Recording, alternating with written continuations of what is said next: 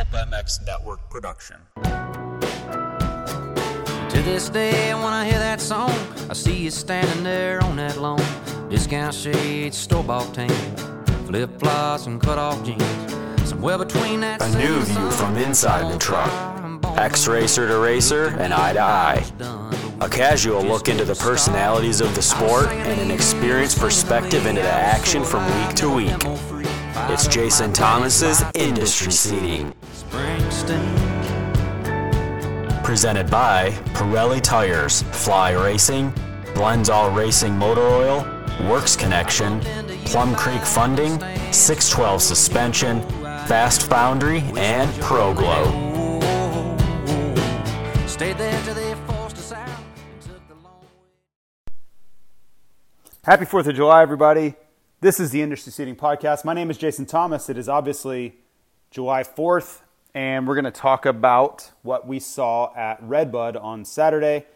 Hope everybody's enjoying the weekend. It's nice to uh, have a bit of an extended weekend, and uh, even if you're not out and about or doing crazy things today, at least just kind of getting caught up a little bit is, is just nice. So I'm, I'm personally enjoying that very much, and uh, looking forward to talking about the race. So, what do we see? Uh, we saw Jet Lawrence have all sorts of issues with his motorcycle in that first moto.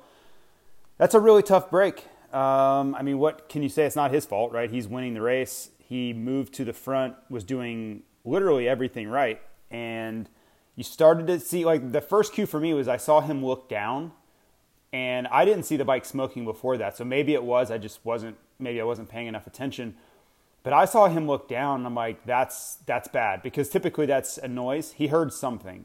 Uh, he heard a grinding noise, or he heard, uh, you know, if the if the engine's getting really hot, it'll start making just some metallic sounds as the the engine starts expanding.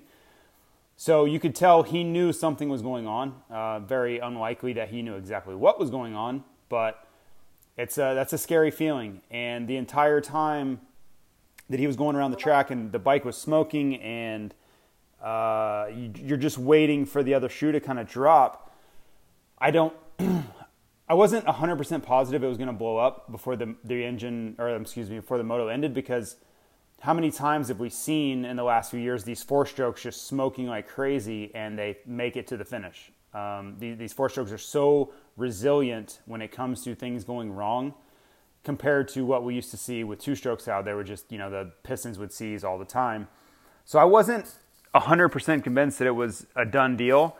But as it started to get worse and worse quickly, then you're like, there's just too long. Like there's too much left in this race and, and it's deteriorating very quickly.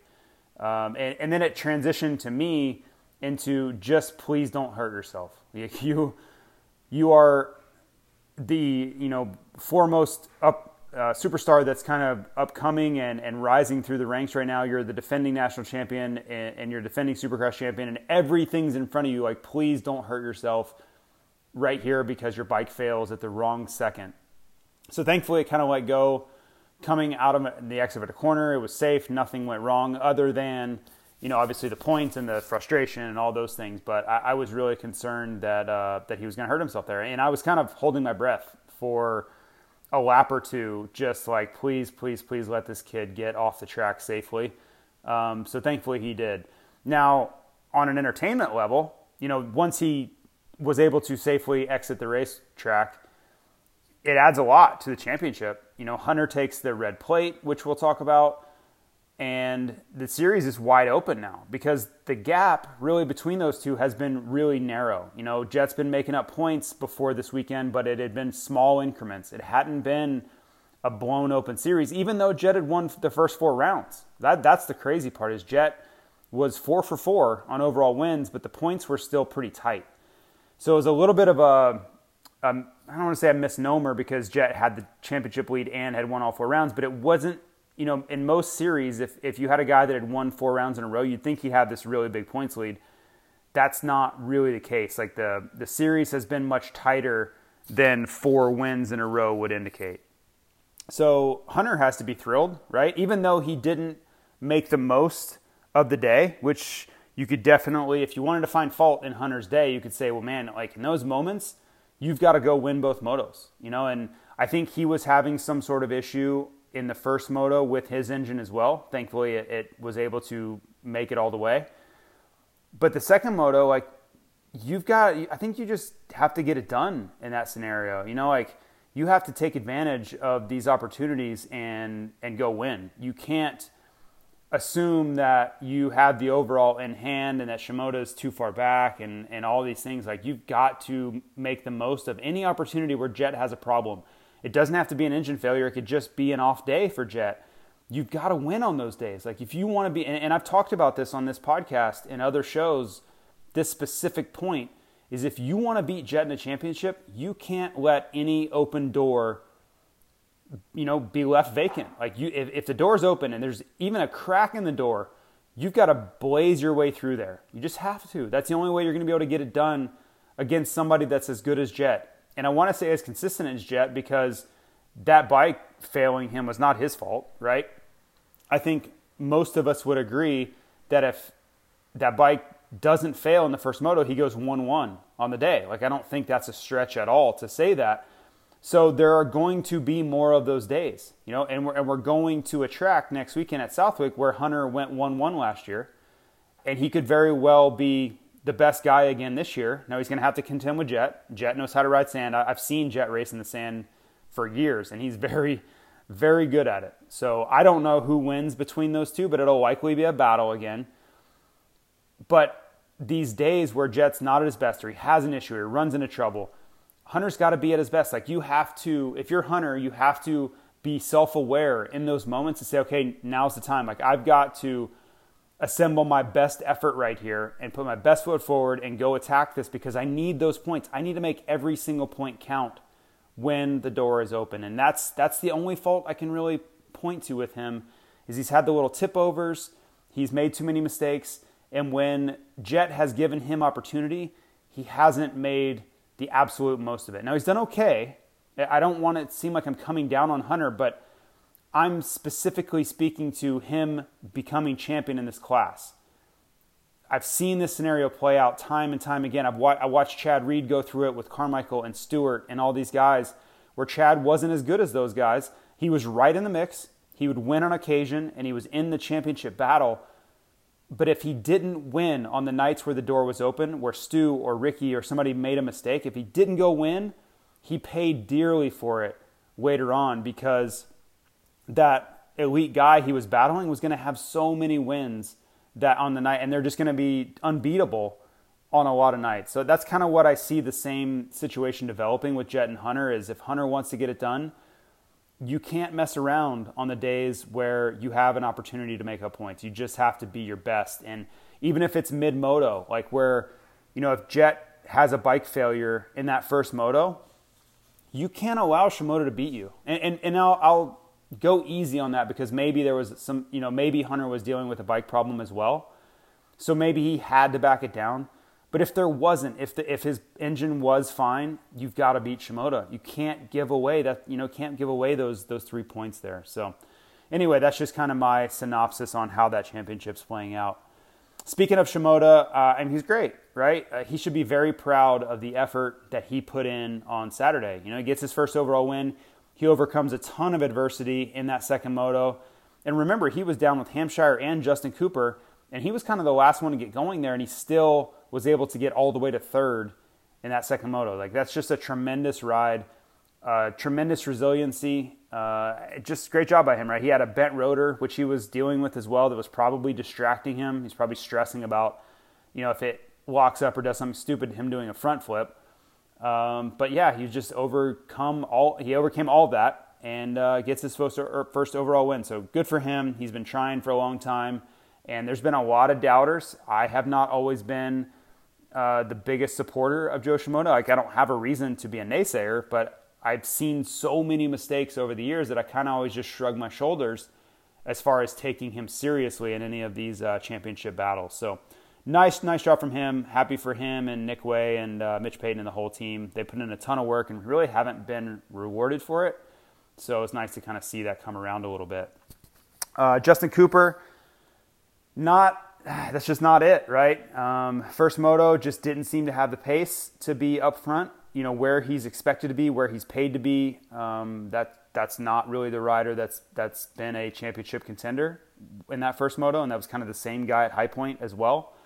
And then the second moto, he was trying to get to the front, so I'll give him some credit there. Like you could see him pushing on that first lap, and he ends up going down. I think he collided with Hampshire, is what ended up happening there. You could kind of see it in the right in the background if you're paying attention, like in the back of the screen.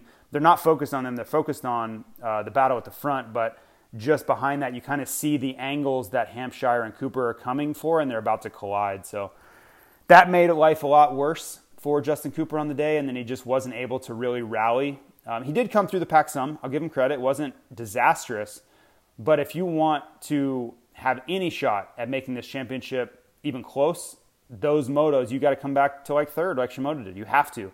That's what it's going to take. You have to be able to overcome anything that's thrown at you, especially when you have a 40 point deficit that you're dealing with it. And we're not even halfway. So all is not lost. It just hasn't been a great start to the season for Justin Cooper. RJ Hampshire, I mean, that was better. You know, like the, the second moto, I thought he rode his butt off to get to sixth, and the first moto was a fourth. So, you know, keep in mind he's won this round the last two years. Uh, so we knew he would be fast. We knew he would be pretty good at this race. And I guess 4 6 is reasonable. You know, I'm sure he was hoping for more than that. And it would be I think, understandable to be hoping for more than that. But when you look at the situation coming off, you know, this injury that he's been dealing with, plus a pretty big crash in the second moto he's almost last, uh, to go four six is, uh, yeah, could be a lot worse than that. It has been a lot worse than that. Several motos this year for uh, several overalls this year for RJ. So we'll see what RJ's got for Southwick. You know, he grew up in the sand. He should be very comfortable at Southwick, and uh, I could see him vying for a podium next weekend. Doesn't mean it's going to happen because you look at the guys that are up there. You got Hunter and Jett, which speak for themselves, and then all these other guys that are all going to think that they belong on the podium too. So it's certainly going to take his best day, I think, to get up there right now. But I, do think on a track like Southwick that he's capable of it. Speaking of podium, uh, Stilez Robertson, like to me, he was invisible, and he ends up on the podium overall. Right? I wasn't. I, I, I guess part of that is I'm only shown what I can see on TV, you know, so whatever, if they don't focus on Stilez a lot during the moto, I'm probably going to feel like he is invisible during the day. But I should probably be paying attention to the leaderboard and all those things more. But like when I saw him getting third overall, it's kind of like, oh wow, like I, I, didn't see that coming. But when you have Cooper have issues and all these things go on, Jets bike breaks, yeah, the door the door's open, right? I've been talking about this that situation the whole podcast. When the door is open, it's like who's gonna who's gonna make the most of it? Who is going to seize that opportunity and step up? You know, you don't have to go win, or you don't, and you don't have to really like blow everybody away to have a really good day. You just have to be consistently fast and strong and get good starts. And guess what? Things work out in your favor, just like they did for Stilez Robertson. So good for him. It's been a long time coming. It hasn't been an easy road for Stilez. Um, I think he is. I think he's switching to Monster Star Yamaha for next year. So you know he will have a great opportunity over there next year as well. But it's it's been tough. You know I think he had pretty high expectations from him for himself and from the team.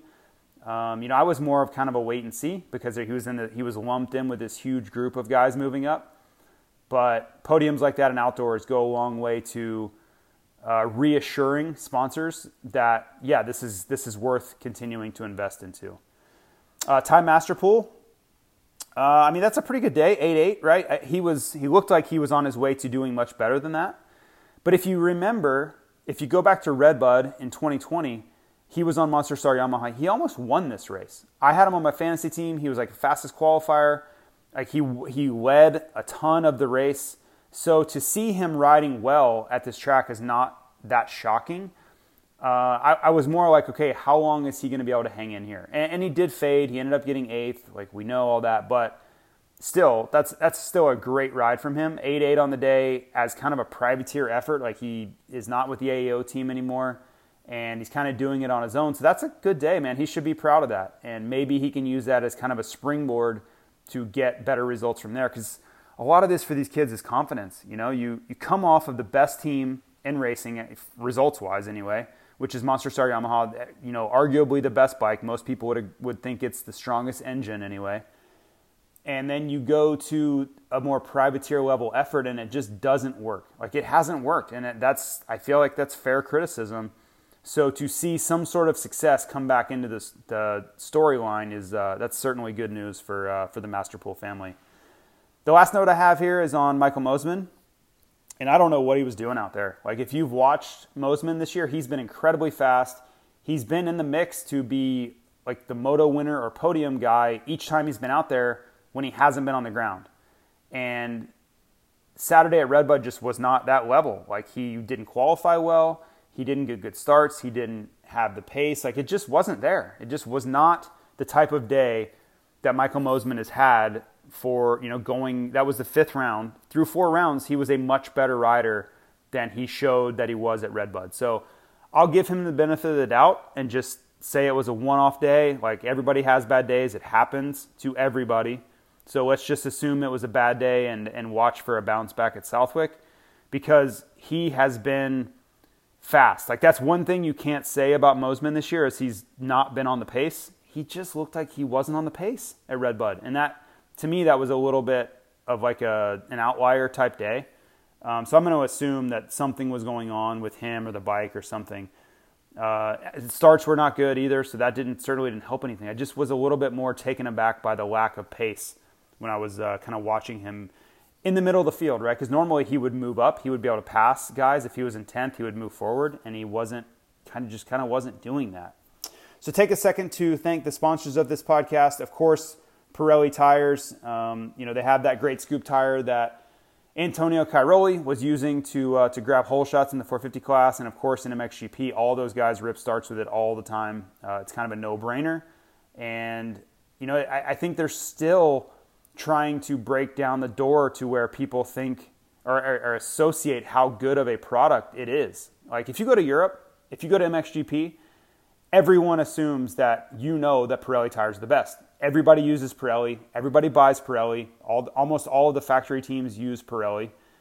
And it's just a foregone conclusion. Like it's not even really a topic of conversation because there's nothing to really talk about. Then you come to America and everybody's like, eh, like Dunlop, this and that. And that's and, and I think I've had Europeans ask me a lot, like, why don't more people use Pirelli in America? Like, what's the difference? And I don't really know. It could be marketing. It could be uh, dealer participation. You know, whatever it is, there's just a cultural difference there. But I could not recommend Pirelli tires any higher. Um, I've used them for years, and uh, I think especially for outdoor motocross, which is what all of you that are listening to this do for the most part, uh, I could not think of a better tire to put on your bike than a Pirelli tire. So check those out. Uh, Guts Racing, thank you to Andy Gregg and the team over there. Go get some custom graphics made. Get that RJ wide wing seat like Dean Wilson uses. Uh, Stilez Robertson uses Guts Racing on the podium this past weekend, and uh, just a great company, grassroots, um, and yeah, just a great product as well. So check out Guts Racing. Plum Creek Funding, and it's tough out there right now. The housing industry is getting really challenging. Um, and if you are in a spot where you're looking to need to do, you need to buy a house. Like if you're going to be a first time home buyer and you don't really have a choice, I would recommend reaching out to Plum Creek Funding ASAP because it's tougher than ever. You know, if, if we went back a year ago, year and a half ago, you could pretty much go anywhere you wanted and get an incredibly great rate. And it, you didn't even have to put any thought into it because rates were so low. Everybody was offering the best deal in the market. You could get a 15, you could get a 30, you could do whatever you wanted. And your rate was literally at an all time low in the history of America. Now we're reversing course. We're going up, we're in the fives, we're probably going over 6%. It's getting expensive. Like, if you ever want to scare yourself a little bit as a home buyer, get a mortgage calculator and start ramping up the interest rate and see how much that affects you not only monthly but over the course of your loan like amortize that out over 30 years and see what kind of damage that does to your pocketbook. It's it's wild. Um, so yeah, you're you're going to need advice. You're to need the the best and most up to date. That and that's a big thing right now because things are changing very quickly. You need to know your options. You know, if you're doing a jumbo loan, there's different rates and different options and different policies and all kinds of things. Um, so every situation is a little bit different. It's, it's more critical than ever. I, I've kind of been warning about this. If you've been listening to this podcast, you've heard me say you have to act soon because these types of deals are going away. Well, we're we're there. You know that that time frame that I was warning about. We're here, and we're only going higher. Uh, you know, I, at some point, the the rates will reverse. At some point, that that's not going to be a, for a while, and there's no telling when that'll be. You know, we'll go. We're probably going into recession. Things are going to get really tough. Housing prices are going to come down as interest rates go up. That's just the natural kind of pendulum effect and you just need to have the most information available to you. So reach out to Zach at Plum Creek Funding. Uh, his phone number is 720-212-4685. Uh, it's a great way to get hold of him. Or you can check out Plum Creek Funding on Instagram as well. Fast Foundry, uh, they've been working with a lot of uh, a lot of startups and a lot of uh, you know small business type stuff. Trying, they've been doing some virtual events. They've really been working to try to help these companies because that same concept that I was speaking about, where interest rates are going up, that affects small business too. Cost of capital is one of the most difficult challenges that businesses face. If you're in debt, right? Most businesses take on debt at some point as a natural process of business. That's just how things work, whether you're needing to buy inventory or you have to buy, you have to build out infrastructure or you need to buy uh, space to put people in. Like it's just a part of it. Debt is a natural part of the business cycle for most companies. Even the most the largest companies and most successful companies in the world have bond debt, right? They take on debt through bonds that they will repay over time. This is just how it goes. So what I would suggest is reaching out to a company like Fast Foundry and find out how they can make all of that more efficient for you, right? You want to you don't want to have you want to trim all the fat, make your business as obviously as productive and successful as possible, but also find out like where can you be more efficient? Do I need all this excess?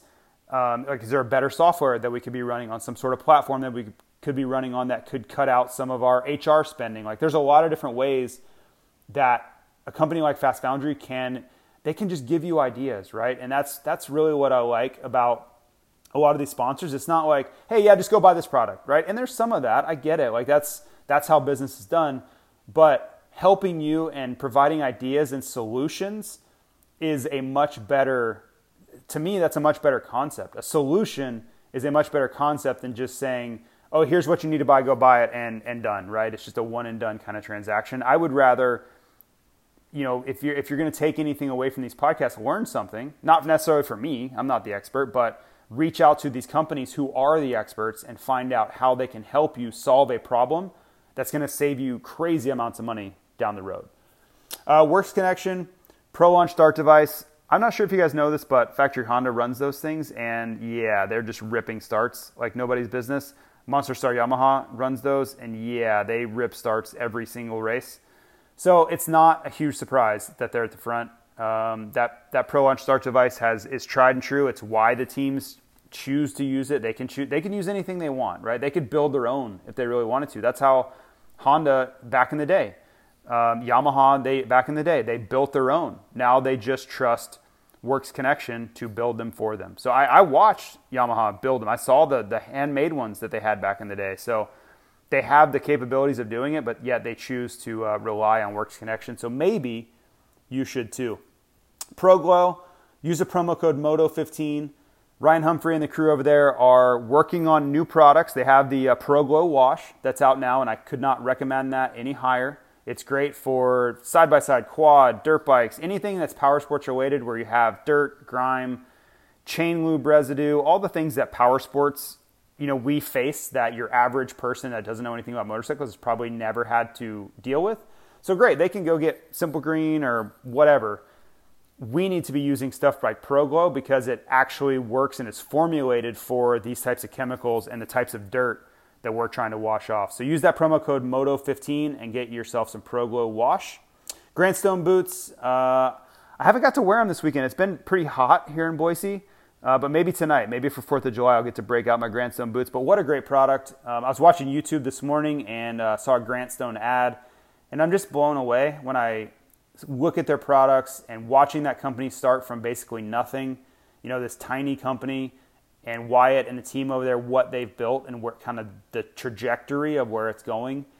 Um, I, I, could see them. Sky's the limit, right? I could see them getting bought out by some gigantic, uh, you know, shoe company at some point. Like they just have such a great product, and uh, I have a ton of their their boots in my closet. And every time I go in there, I'm just like staring at them, wondering which one I should wear. So thank you to them. Check out Grandstone boots, and uh, get yourself some. Fly racing, of course, as we know, it's where I work. Uh, I've been a part of that team. I've been working there for 10 years, and I've worn it for a lot longer than that. And uh, yeah, we have uh, we'll have some um, some cool products for Southwick coming up. So we'll launch a new set of gear, uh, LE gear for this coming weekend.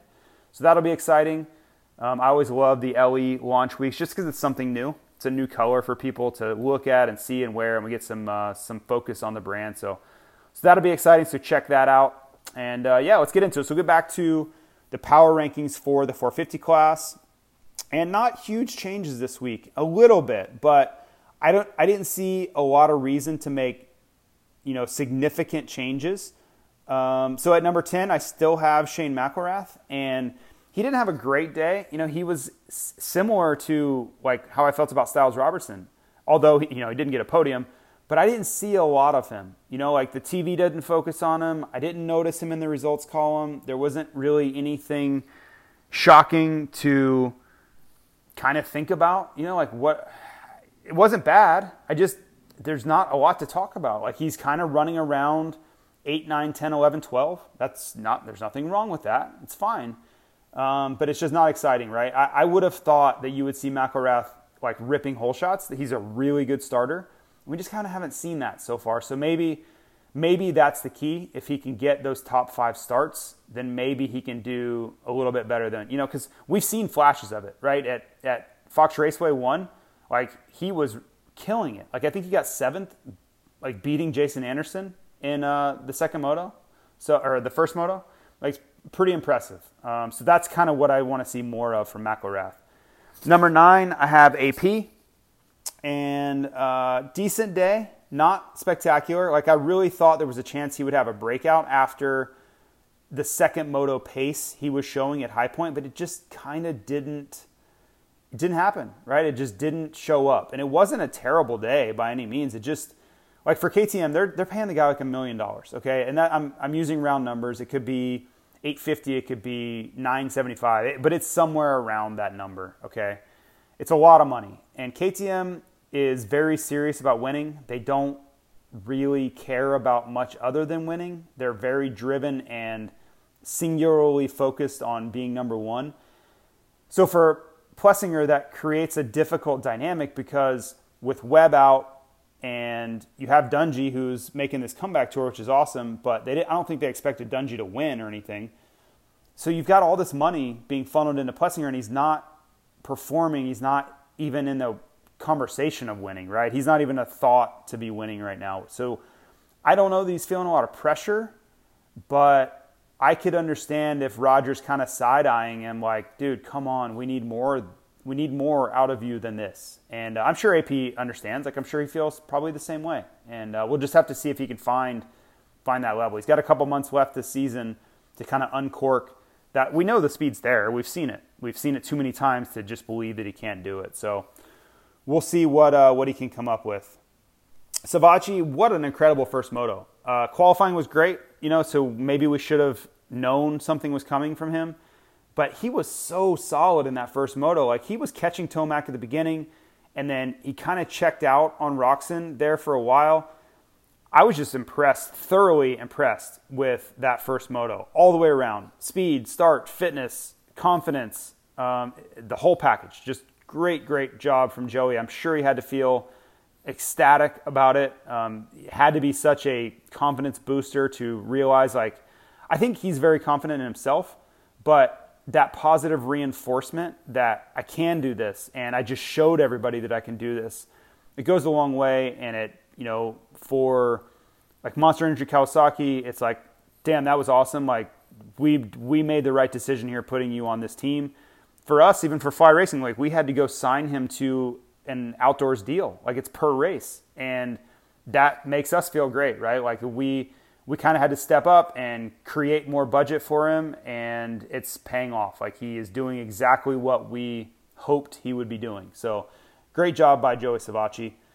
Ryan Dungey, I don't know that I've seen Ryan Dungey take chances like he was at Redbud, and of course, in a long time. I haven't seen him race in six years, but even when he was racing back then, like go find a time where he was pushing the envelope like he was on Saturday, like jumping over people's heads, getting out of shape because he was pushing really hard. Um, so I, I, give him a lot of credit for taking chances. Uh, that's not his style. He's normally calm, cool, collected, in control, no mistakes, and that's typically been good enough for him, right? Not to beat Villopoto at times, but to be on the podium, to win a lot, he's been able to ride within his comfort zone. Well, this pace now at 32 years old, and these guys are really going fast, you can see he's having to get out of that comfort zone. He's having to really take chances that I don't think he wants to. I don't think he enjoys taking those chances, but guess what, man? Like, if you want to do well in this class, there's, there are very few guys that can do it without taking a lot of chances. Tomac would be one. Um, you could argue Sexton as well, but Sexton crashes a lot, and crashing is typically from pushing the envelope. So kudos to Dungey. Um, it's impressive. It's impressive for him to be willing to take those chances at this point in his in his life and in his career. Number six is Christian Craig. Invisible day. He, he fell into that McElrath type day where it was not horrible. There's nothing to complain about. Um, he's just racking up more points on the season what I would like to see from Christian is getting a really good start and show us what he's capable of. I want to see him kind of do what Savatgy did in that first moto, and he's done that, right? Fox Raceway, he was really great. He was solid at Hangtown as well. So we know it's there. I don't have any, there's no disappointment at all when I talk about Christian. I just think there's more in the tank, and I think it's going to take those starts to kind of unleash it. On the tracks where if they aren't perfect for him, you know, if we get to like these Redbud and we go to Southwick and then back to Millville, Millville's a good track for him because he spent a lot of time there. But let's say this weekend and then going to Southwick, I don't think he can start 10th or 12th and get to third. That's these these aren't ideal tracks for him. Now, if it was at Fox Raceway, I would say yeah, he can do that. But these tracks, he's going to have to nail the start to put himself in the best position because then I think he can hang in there. I do. I think he can stay third I just don't think he can come from 12th to 3rd because to do it, you'd have to pass guys like Dungey, Anderson, Roczen, you know, all these guys, like super legit guys, right? And that's that's the rub. That's the tough part. I think he's he's competent and capable of staying ahead of them, but moving ahead of them is a different conversation and much much tougher to accomplish. So to me, that's really just a disconnect if you wanted to find any fault or something like, hey, we got to be better in this one specific spot, it's first lap positioning on tracks that aren't really your best. Doesn't mean he's not good at them, but everybody has tracks that are better for you and a little bit less, right? Advantageous and disadvantageous, right? So the ones where you know you don't shine at, you've got to nail all the details. Like you can't you can't get a bad start because you're already at a track that you don't do that well at anyway. You know, so you're going to need every little extra percent of probability to do better. So that's just kind of what I see from CC. But he's been great. Like I don't think you can say anything bad about the season. I'm just talking about if you want if he wants to be at his best and really maximize his results, that's what it's going to take. Number five is Justin Barcia. What a turnaround day! I mean, unbelievable. Like if you guys watched, you know, time qualifying, he was way off and I don't know if it was like the same thing that Mosiman was dealing with, like if they both went in the same direction with their bike and it just wasn't good, because both of them are way off in time qualifying. But Barcia flipped the script by getting both hole shots. And he started on the very inside gate, which I don't know how anybody leaves the very inside gate open. This happened at Motocross of Nations in 2018 as well. But I knew Barcia qualified poorly, and I kind of wanted to see where he was going to end up on the gate because most people were in the middle, and then bam, there he is on the very inside. So kudos to him, kudos to, to Will Hahn and the team for identifying an opportunity. I just don't know how that's there. I, I don't, I don't really get it. Um, but there, then again, Mosiman tried it in the second 250 moto, and it didn't work at all. So the key there is you've got to get the jump and you got to you have to have a very fast motorcycle so you can take advantage of that good jump. But Barcia knows what he's doing. Like he's he's a seasoned pro veteran that knows like, hey, if I'm going to be on the very inside gate, I've got to get out my bars and shoulders ahead of the guy next to me, and then I've got to absolutely drag race in a straight line where I've got, I've got the shortest distance, right? So he's got that edge, but I've got to use every ounce of power and torque in this bike to get me there. And if I can get there in line with everybody else, perfect, because I'm going to just tuck inside right here and I'm dialed. And yeah, it's it's a tried and true method. He knew exactly what he's doing. It's not as easy as that sounds, but if you can execute, you see the results. You, he, he was first. He was like first and second or whatever, um, both motos. So good job by him. That's, that's the way. If you want to turn around a day where things aren't going your way, that's how you get it done. Ken Roczen at four and a decent day, right? I mean, he gets to the lead again, which he's so damn good at. He is just unbelievable on that first lap. Like nothing I've ever seen. And I don't know that we'll ever see anything like that again. He can pass anybody and everybody on the first lap, man. It's just it's just wild. Um, his fast twitch, like ability to where he can go from zero to his absolute best level in 10 seconds is it's crazy. I have never seen anything quite like it. So not a bad day, not a great day. Um, you know, doesn't uh, doesn't get you know I'm sure the the results he's looking for. Like he wants to be winning. You could see that Sekimoto he was suffering, and that's kind of what we were worried about. Is can he withstand week after week after week of racing? And remember, he had a weekend off, so I would have thought he would have come in here pretty fresh. But that Sekimoto, he didn't look he didn't look fresh, so it was a little bit unnerving. We'll see, right? Southwick to me will be critical because he's great in the sand, but he needs to send a message at Southwick and say, yeah, yeah, I'm fine. Like everything's good. Like I didn't have a great moto, things happen, but I'm still here. That's what I think he needs to show us at Southwick. If it goes down this path again where he's suffering late in the moto and he's dropping back, then I'm, I'm just going to have to resort back to what everybody's been saying. Like, what has the critique been? Great at the beginning of the series, starts falling off through the middle and gets worse at the end. That's been what everybody said for a couple years now, and they have reason to. The results have borne that out. So it's not like anybody's making things up to be hypercritical, but I just want to see if we're going to see it again because Kenny's kind of pushed back on it and said, I'm going to fight against that. I'm going to, you know, so I'm sure he wants to, but if your body is letting go and he has no fight left at the end of the second moto, guess what? You end up in eighth. That's just kind of what happens. So we'll see. Jury's still out, but that was a little bit a little bit of the wrong direction, right? If you're if you're wondering how that would play out, you get you had some pretty scary signals being sent there in the second moto.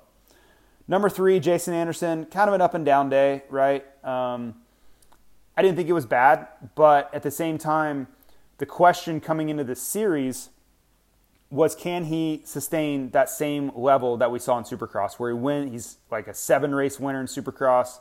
At, the, at many rounds, he was inarguably the best guy. That's what we wanted to see in outdoors, and damn, damn sure got it done at Hangtown. He wins the overall, so kudos for that. Good job. But him being able to replicate that week in and week out, where he's able to win and be the best guy and show Tomac the fast way around the track and avoid the mistakes. That's maybe the most critical is avoiding the mistakes. That's what you could say cost him the Supercross championship. He hasn't been able to do that. It's been a lot of speed, but also a lot of mistakes. Right? He crashes at High Point. He crashes on the start at Fox Raceway. Um, it's just been those little things that have really held him back. And again, that's why I don't even know what how many points he's down, 60 or something. That's how you end up a ton of points down, is because of the little things like that. They just add up, just like they did in Supercross. You don't pay attention. You're like, oh yeah, Anderson had a bad night, and then a couple weeks later, oh Anderson had a bad night, and then he wins and then he has a you know gets a second or whatever. But then a month down the road, you look at the points, you're like, how the hell did Anderson get 30 points down? You know, and that's that's where it is. It's those bad nights. They add up quickly if you're facing guys that don't have that variance in their results. And that's that's what you're dealing with Tomac and Sexton right now. They're up there every single time. And if they make a mistake, guess what? They overcome it and they're right back to the front. So I don't. That's not a knock on Anderson. This has been a great year for him. Uh, nothing bad to say but that was the question, right? If, if he was going to be champion in this motocross class, that's what he had to kind of fix. And I just don't kind of see it. And I don't think he would have a lot of argument. I don't think he would be mad about that or anything. Like, I think he is proud of the effort he's put in this year. He got his first win ever this year. Um, I'm just looking at it on a big picture level where if you're Kawasaki you're like, man, I think we can win. I think we can be, we can get Jason Anderson to win this motocross championship. That's where the gap is, I think, is just, it's the same story. It's those same mistakes that just add up over time. And he'll battle back and he'll have a great moto. And you'd be like, nope, he's figured it out. And then, nope, not quite. He'll have another bad weekend where he goes 4 8, just like he did at Fox Raceway. And it doesn't seem like you did a ton of damage there. But when you get Sexton that goes 1 1, puts a 50 point score on the board, and Anderson goes 4 8, that's what, 18, 27 points. You gave up 23 points in the first round. Like, that's brutally difficult to overcome when you have guys that are on the podium just relentlessly, like Tomac and Sexton are. So, unsurprisingly, at number two, I have Chase Sexton, and he is your points leader. It's down to seven, but he's he looks. I don't want to say there's cracks in the armor because he still looks fantastic, but Tomac is making his life very difficult with the way he's coming on right now. So, if you're Sexton, I think you've got to you've got to be perfect and and that's easy to say. And for me, who I had nothing of the career, and I'm just you know analyzing this stuff now, um, but that still rings true. If you're gonna beat Tomac from here on out, you have to be aiming for perfection because Tomac is only getting better, and that's the scary part. If Tomac was giving you opportunity, if he was crashing out, if he was having weirdo motos, if he was getting bad starts, which he's not anymore you could be like, oh, I'm gonna I'm gonna have my chance. I just got to hang in there. I got to be good on my days, and then on my on my bad days, just not quite. You know, I just got need to get second. I don't know that that's gonna get it done. Like I think if you're gonna beat Tomac in this motocross championship, you're gonna you're just gonna have to take it to him, and you're gonna have to prove that you're better than him. I don't know that there's gonna be another way to to do it. I just don't see that happening. He's not giving those points away like you know Sexton would want. He's going to make life hard. Um, he's just looser. His attitude is better. He's more comfortable in his own skin. I think he's happier with the bike and the team and all those things. Those all add up to a really lethal package that Sexton's going to have to face. And give him credit. We're going into the halfway point, and he's he's been doing it. He is your points leader. But I think the challenge in the second half is going to be tougher than it was in the first half. Because remember, like Fox Raceway wasn't good at all for Tomac. That was a really bad day, and Sexton went one-one. Right, so that's kind of the the big difference. Like if you're looking over the first half of the season, that's been the difference. Was that first round? Ever since then, it's either been they've been very close or Tomac's been better. Um, so that's that's kind of how I surmise it. So clearly at number one. Uh, Tomac is the guy, right? He's your Supercross champion. He just went 1 1 at Redbud, and he's going into a track at Southwick that he's typically very good at. He's very strong. He did he did suck in the first moto there last year. I don't know what he was doing. I think maybe both motos. But I think that was kind of the story of his whole season last year, so I'm not going to hold that against him. Um, I expect more of what we've seen. You know, you look at his starts that really come around. Speed is there.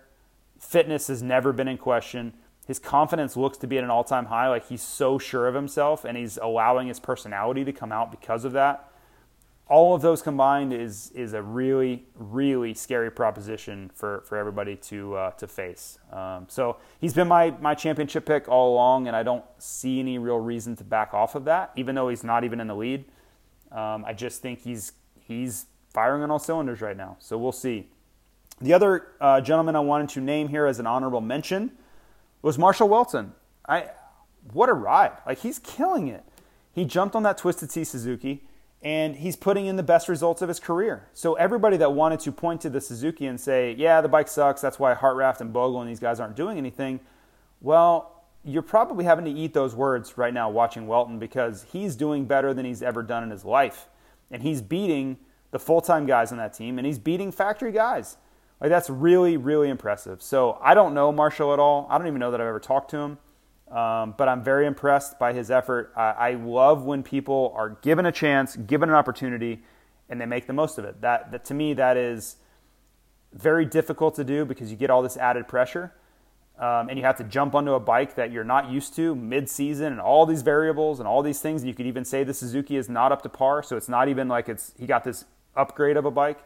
but he is making the absolute most of it. So good job, Marshall Weltin. Uh, you deserve uh, some kudos in this. So that's it for this week. Next week, the crew is off to Southwick. I will be home again as it's an NBC round, so I don't get to do television. Uh, but yeah, more exciting racing. Hopefully, the uh, the app issues are a little bit more sorted out. I, I, suffered through that a little bit this weekend, so I can certainly feel everyone's pain on that front. Um, yeah, I wish I had a solution for it, but the racing's been great. 250 titles up for grabs, 450 titles up for grabs. Uh, so yeah, what, could, what more could we really ask for? I think what is MotoGP or uh, MXGP maybe back in action next week? Uh, I think they go to Loket next is their next race. So talk about that a little as well. But thank you to everybody for listening. Thank you to all the great sponsors of this podcast. And again, happy birthday, America! And I hope you all are enjoying this uh, this Monday off.